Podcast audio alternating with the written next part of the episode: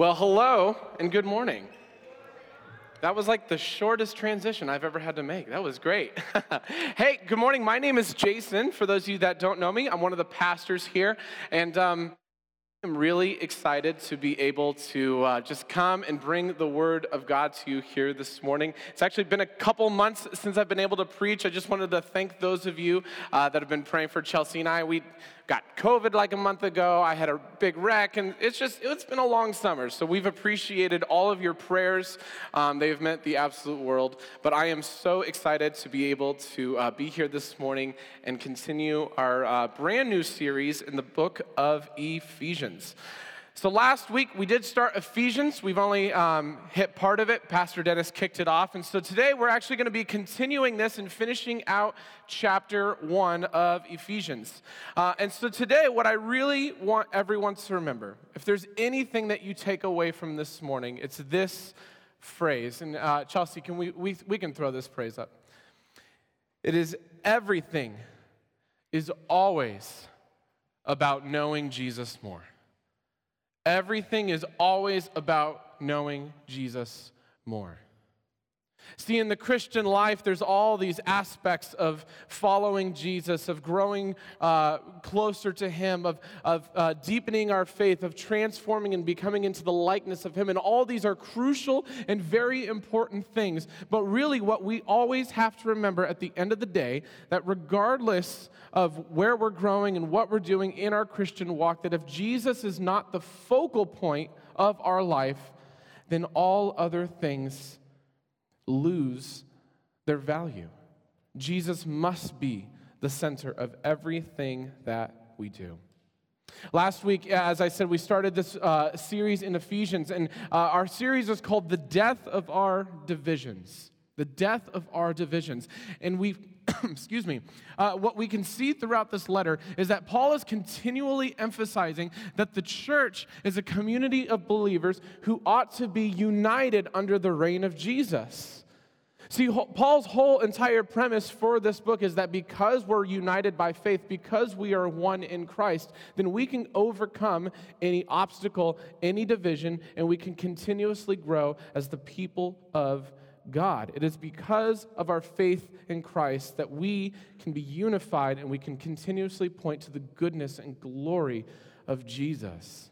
And so last week we saw uh, Paul begin this letter and emphasizing the spiritual blessings that we find in Christ. He's just talking about how good it is to follow Jesus. And what we're going to see this morning is, is he moves to this very unusual prayer.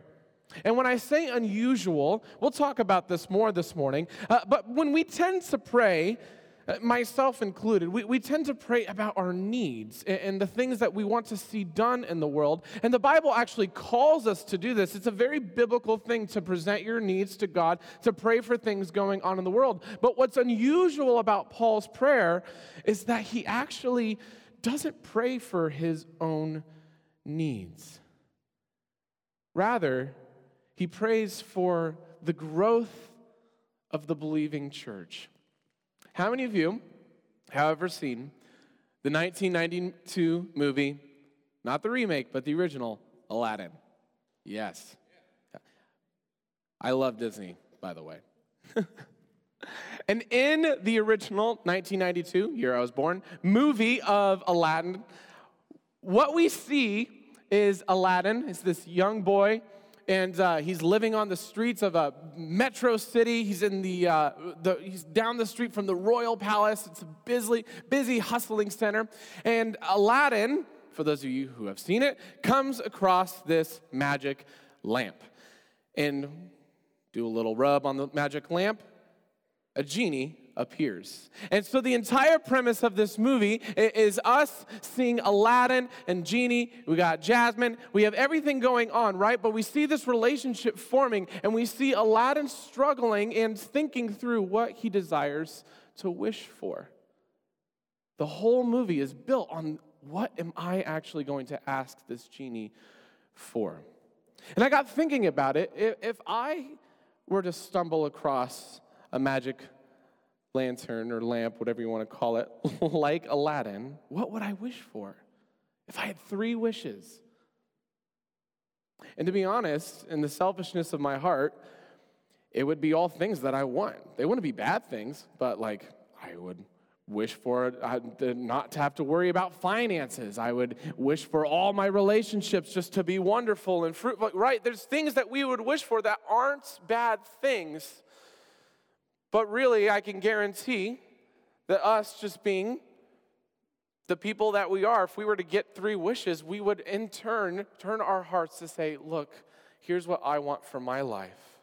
And I bring this up because what we see here, as I mentioned, is, is, Paul actually doesn't pray for things in his own life. And he actually doesn't even pray for specific issues going on in the Ephesian church. But rather, the Apostle Paul, when he's given this lamp, when, right, when he comes to God in prayer and he says, God, uh, let me pray for this church, he actually prays for three points of them growing in their faith. He prays that they would thank God for each other, that they would come to know Jesus, and that they would remember what Christ has done on the cross for them. What we need to see here this morning is that when we pray, when we come to God, when we lift up our fellow believers, our first response ought not to be, How can I grow as a believer in the ways that I need to, you know, transform or, or gain new skills or, or deepen my faith, but rather, Paul says, look, we need to pray that we come to know the knowledge of Christ. So, with that, let's actually pause right here, and I would like to stand and read our passage for this morning. So, let's please stand and turn your Bibles to Ephesians chapter 1. Ephesians chapter 1. We're going to be at verse 15 this morning.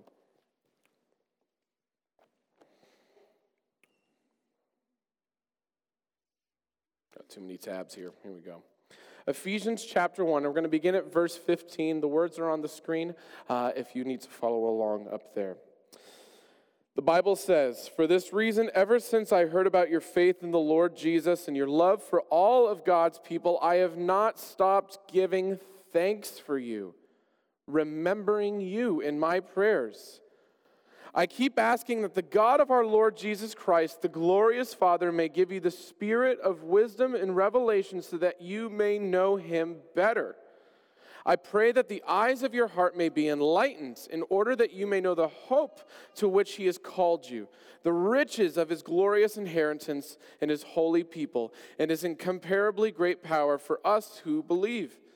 That power is the same as the mighty strength he exerted when he raised Christ from the dead and seated him at his right hand in the heavenly realms, far above rule and authority, power and dominion, and every name that is invoked, not only in the present age, but also in the one to come. And God placed all things under his feet and anointed him to be the head over everything for the church, which is his body, the fullness of him who fills everything in every way. Let's pray real quick. Heavenly Father, we love you so much and we thank you for this morning. God, we thank you for your word, that it calls us to pray in a different way, to think differently, to view you as the great and majestic God as you are. God, I pray this morning that we would see that absolutely everything is about you and that the focus of our life should always be driven by a desire to come to know you more. We thank you so much. We pray this in Jesus' name. Amen. You all may be seated. Thanks for standing. So, as I said this morning, really the, the big meta thing that we need to remember is that everything is always about knowing Jesus more. Everything is always about knowing Jesus more. And Paul actually emphasizes this here in this thanksgiving and prayer. And as I said, he notes three things. He says, first, we must thank God for uh, each other, we must desire to grow in our faith to draw closer to Jesus so that we know him more. And then he also calls us to remember what God has done in Christ. And this is such a cool breakdown of how he formulates this prayer and how he formulates this passage. Uh, because what he's doing, he's saying, look, through your prayer and through your life, you can actually orient yourself towards Jesus. And if we as a church are oriented towards Jesus and remember and recognize what God has done through Christ, then everything will flow from that our prayer life, our Bible study life, our devotion to Him, our love for one another. See, there's a, there's a, a, a tendency to, for us to kind of hit these things one at a time. Like for me to say, okay, I'm going to grow my prayer life, I'm going to grow my scripture reading life, I'm going to better my relationships in the church. But really, Paul's saying, hey, before you tackle these things, we must actually have a clear understanding of what it means to both pray and what it means, uh, what we need to desire most in our life as believers. So look here again, verse 15. I love how he starts this out. He goes, Ever since I heard about your faith in the Lord Jesus and your love for all of God's people, I have not stopped giving thanks for you, remembering you in my prayers. I have not stopped giving thanks. See, see, part of growing as a Christian involves recognizing where we're growing in our lives. Part of being united as a church is us lifting up one another, praying for each other, seeing how the gospel is at work in our lives. This is this what he's using here is the same thing that, that parents do with children, what uh, teachers do with students, what friends do with one another. Parents, when you see your child do something good when they're growing, or like maybe you have a, a, a, circumstance or a situation, you teach your child, they do something the next week later that's similar, but they approach it differently. You can see how your child has grown in that situation. And you praise them. You say, Hey, I see your growth. I see how you have listened and it is shaping your life. I was, I was absolutely terrible at math, but I, uh, there was one one professor I had that was um, a, big help to me. And, she would always, every time I would grasp a concept in math, she would say, Hey, you're getting it. You're growing. I can see how this is impacting your studies in a good way. And with Paul, it, it's crucial that I know it's only two here, but we need to see that it's so important that Paul has a gratitude for the growth of believers and their unity with each other.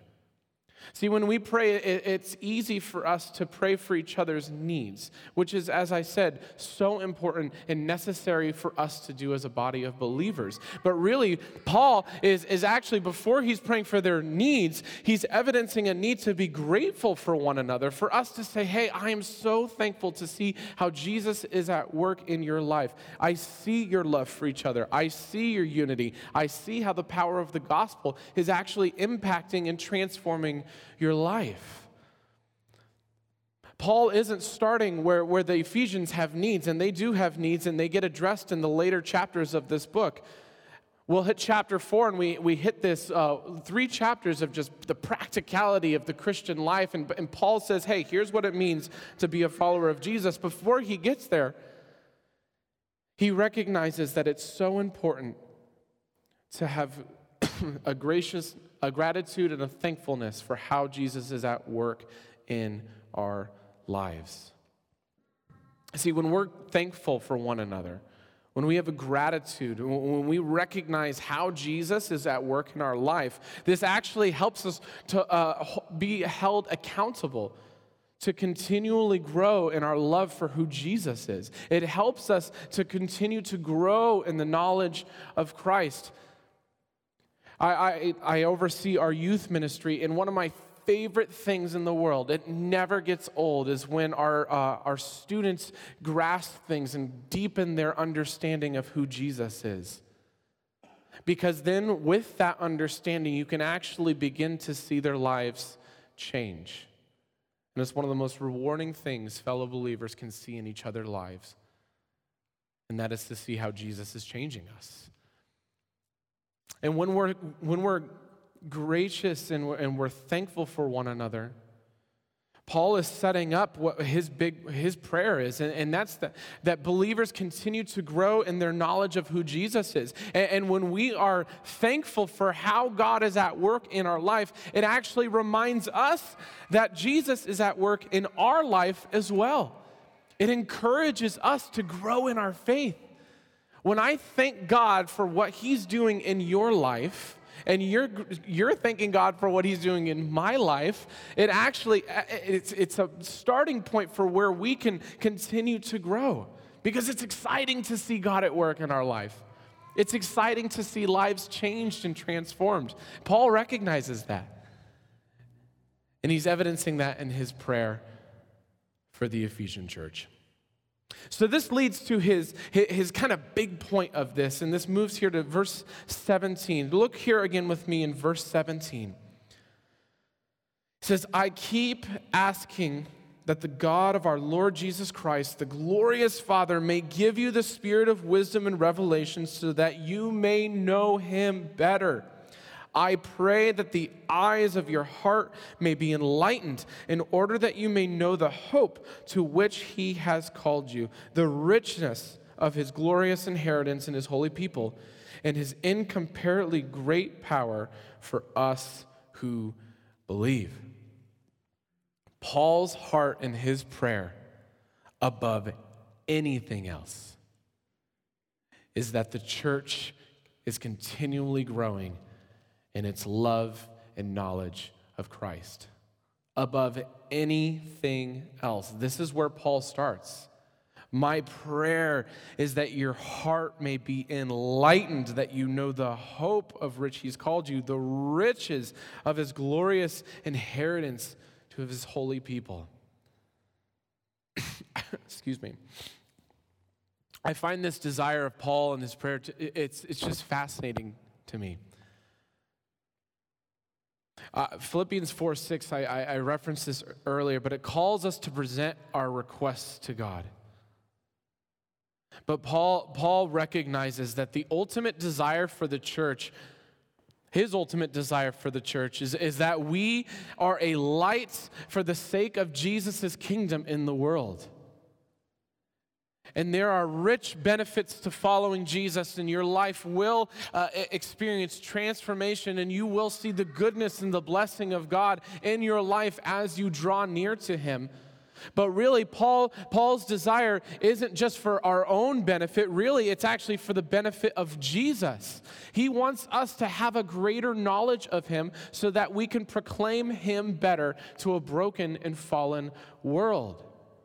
See, when we come to understand the, the wisdom and the love and the grace and the mercy, the richness of who our God is, then we begin allowing those things to change our life. We emulate them, we, we act on them, we show them. This is why uh, the, the church is actually called to be a body of people who love because we were loved first. And so, as we understand the love of Christ, then we in turn are able to show that love to each other. But I'm not going to be able to love people like Jesus unless I do have a full understanding of how Jesus has loved me. And we can apply this to everything. For me to be gracious, I must understand the grace that God has extended me. For me to be thankful, I must uh, understand how, how God is, glad to have his people. For me to be merciful, all these things that our, our God embodies. For us to be able to do them, we must have a knowledge and understanding of Him and a desire to draw near to Him always. Paul is not praying that you have a comfortable life. He is not praying that your job gets better. He's not praying uh, that, that you would e- either experience only blessing or only persecution. Uh, Paul, Paul is praying that, that above all other things, that your, uh, the eyes of your heart would be opened. He wants you to know God better. And, and, this is, and this is the heart that we need to have for one another. It, we're, quick fix people. I, I myself, I have a, you can ask Chelsea, I have a horrible habit of like when I hear problems, I'm like, here's how we're gonna fix it. and like people, it's, yeah, I need to listen better. and, and see what, what Paul is saying. He's saying, hey, look, before we fix it, before you jump to that conclusion, before we address whatever it is your, your, your job issue, your, your family issue, your, the life struggles that you're experiencing, your addictions, everything, before we face these things, you need to have a desire to know God better. Because the greatest thing that a human being can experience is knowing their Maker. When you know God,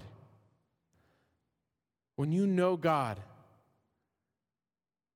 and you draw near to Him, then in turn, your life will begin to be transformed by Him.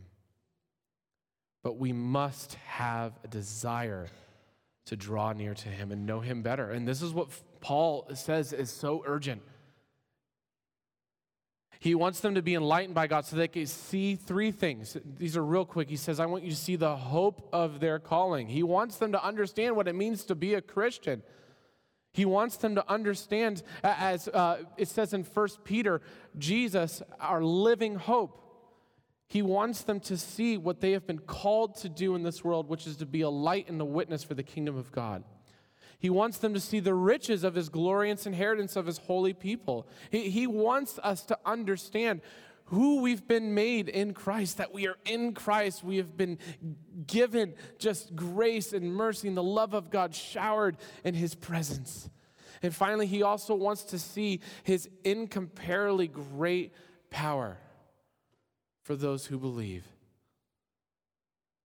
See, it's really, really hard for us to, to be devoted to God and to trust Him to, and follow Him without understanding the great power of God and what He has done in Jesus. For Paul, there, there are so many, there are so many needs in life. And, and Paul was no, no stranger to needs. Paul was imprisoned. He was persecuted, he was mocked, he was cast out. The list goes on. Paul, Paul had needs, as we all have needs. But before we reach that need, the greatest need that we must recognize is that we need Jesus. We need him desperately in our lives. And Paul, Paul values knowing Jesus so much that there's, there is actually no greater thing for him to pray for others. The greatest thing that we can do is pray that we ourselves and others would come to know Jesus. And my question to you is, is do you live your life like that? Do you live your life in such a way that in every moment of every day you're desiring to know more of Jesus? Do you value knowing Jesus? Is the greatest thing you pray for is that others would know Jesus more? These are the things I have to ask of my own prayer life and we all have to ask in our prayer lives. So finally, uh, Paul, he moves on. He prays that we would just see and we would know Jesus and that in our knowledge of him, that our lives would be transformed by it. And, and then what he does is he actually he helps us remember why. Why is it so important that Jesus is the, is the one who my entire life is about? And he tells us here in verse 19, read the back half of 19. He says, The power is the same as the mighty strength he exerted when he raised Christ from the dead, and he seated him at his right hand in the heavenly realms, far above rule and authority, power and dominion, and every name that is invoked, not only in the present age, but also in the one to come. And God placed all things under the feet of Jesus and anointed him to be the head over everything for the church, which is his body, the fullness of him who fills everything in every way. Paul says, Why is my prayer that you would come to know Jesus more and more? Well, because everything is all about Jesus. Everything, all rule, all power, authority, creation, everything that you can think of is about Jesus.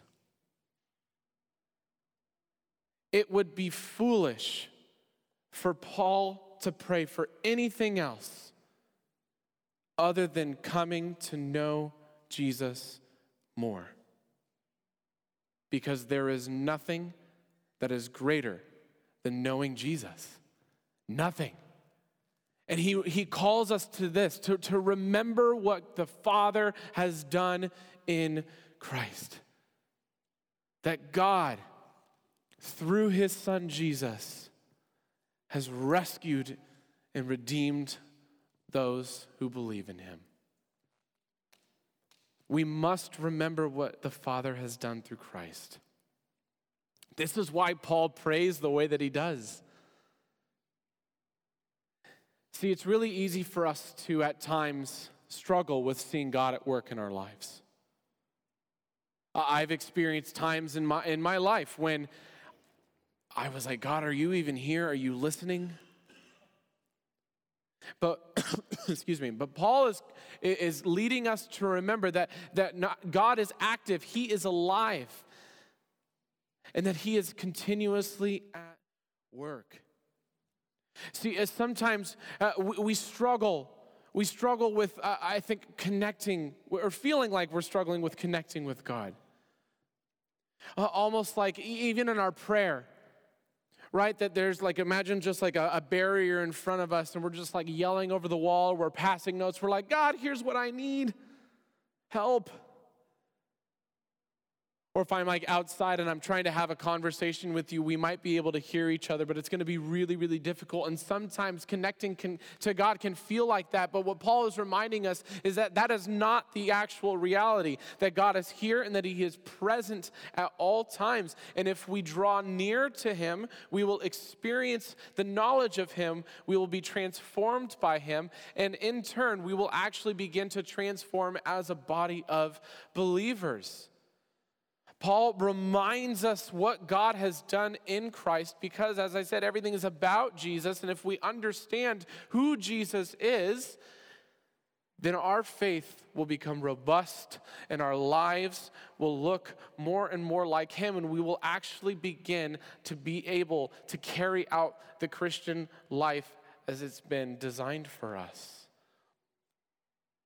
See, before Paul, as I said, hits the practicality of four, five, and six, he talks about new households, how the household is supposed to be changed and different, and the family unit's supposed to, to look differently than the, uh, than the culture that the Ephesians were operating within. But he can't actually get there until people are, are devoted to Jesus and are able to carry out the values that they see in Christ able to, able to carry out the ways of God. If you don't understand that, we cannot actually begin to live differently. Paul prays that the church would come to know God better because when we grow in the knowledge of God, we can live a better Christian life and we are motivated to take part in kingdom work. See, the Christian life is not about having my needs met. That would be a very, very depressing and long drawn out life. Because I can always selfishly think of needs or things that I might think are needs. But the Christian life is all about glorifying Christ through our lives as we are shaped, transformed, and motivated to do his bidding. So when I present my request to God, or, or when I draw near to Him, when I come to know who He is more, then my life is shaped, transformed. See, if, if we treat God like just someone who, who, only fixes what I think are needs in my life, then he just becomes uh, almost like this, this holy Santa Claus But if, if my desire is to draw near to Jesus, then regardless of what I'm facing in my life, both those joyful times and those times of suffering, if my desire is to know Him more, then my motivation not it, it's not about serving my own needs, but rather it's now about glorifying Jesus in my life. And this is why Paul reminds us of what God has done because Jesus was victorious. He conquered sin and death. And in him there is life. And if we can understand this and draw near to that, then we as a people will be influenced and changed and driven to seek out His will and His way in our life.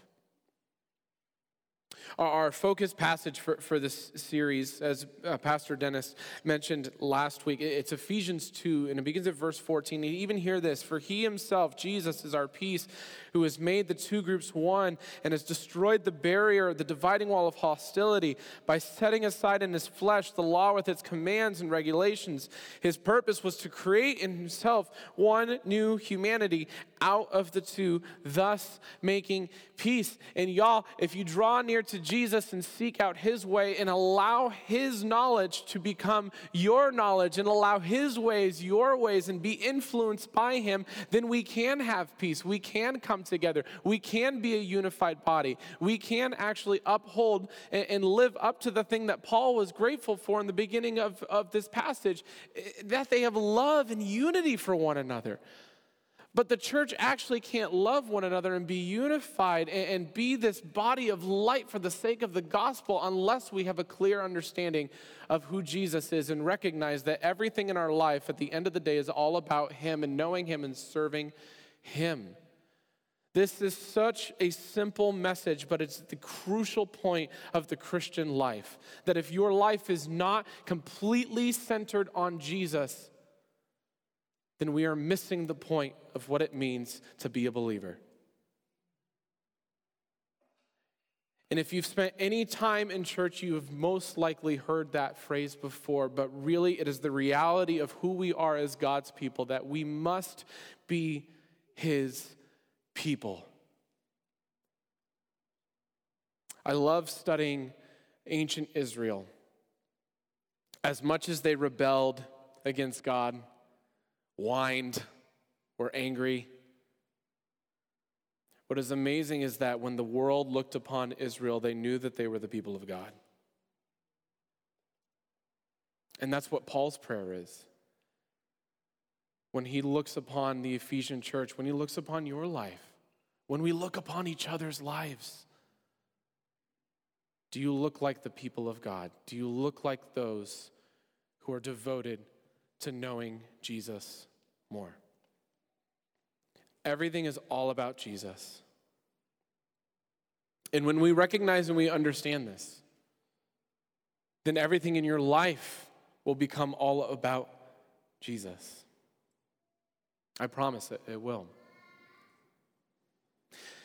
So, how do we simply do this? Excuse me. Uh, Paul does this through prayer. And a praying church is a living church. But praying is really difficult because it's something that's easily forgotten. In the busyness of our lives, it could be difficult to stop. But, but Paul is evidencing this need for us to have a new kind of prayer, a new kind of way to drawing near to one another. Paul calls us to pray for each other in such a way that we would always be growing in our knowledge of who Jesus is. Paul wants us to understand the richness of God. He wants us to understand and remember what God has done in Christ. He, he wants us to see, the, the, as he mentioned in the first part of this letter, the spiritual blessing of following Jesus. He wants us to experience transformation and to love one another and to be unified together. And He does this through praying for them. So, first off, simply, we must be in prayer for one another. We have to be.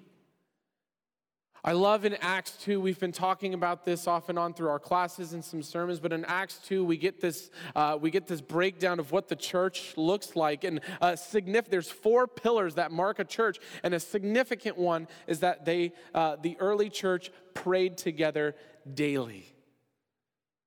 Are we praying for one another in such a way that not only are we lifting up each other's needs before God, but are we praying that each of us would come to know and love Jesus more. When was the last time you prayed that, that your friends, that your spouse, that your child, that somebody here that you are acquaintance with in the church would come to know Jesus more. We must be a church in prayer for each other. And if we do not, if we don't do this, our body, this body will become dry. We, we, have been, we have been gifted by God direct access to the Father. When we pray, we believe that we are talking to a real person who hears us and knows us and sees us. We must be in prayer for one another. Uh, secondly, we must consistently remember what Jesus has done for us. This is our motivator. No other thing is going to motivate you to grow in your faith outside of remembering and seeing what God has done. We've been redeemed. If your faith is in Jesus, you have experienced the goodness, the grace, the mercy, and the love of God. You have been reunited to the presence of the Father, the greatest thing a human can experience, and that is being united in faith with our Maker. So if you've experienced this, remember this. This is as simple as just talking about it, seeing it. In the Old Testament, there's this thing called the Shema. And the Shema is a daily prayer that uh, the Israelites would recite. And it was all, it's all about complete and utter devotion to God and allowing Him to be at work in their lives. And there's this amazing thing after the Shema where it says, write it everywhere, talk about it, sing about it. I know if you walk in our house, like every other corner has some like verse or it says something about Jesus or like it's on the pillows, it's on the walls, it's everywhere. But the point is, maybe not the pillows. Do we have any do we have any pillows? Well, she says, yeah. So we have pillows, y'all. There's pillows. Okay? The point is, we must surround ourselves with remembering what God has done through Christ. Talk about it with each other as you pray for one another to come to know Jesus more.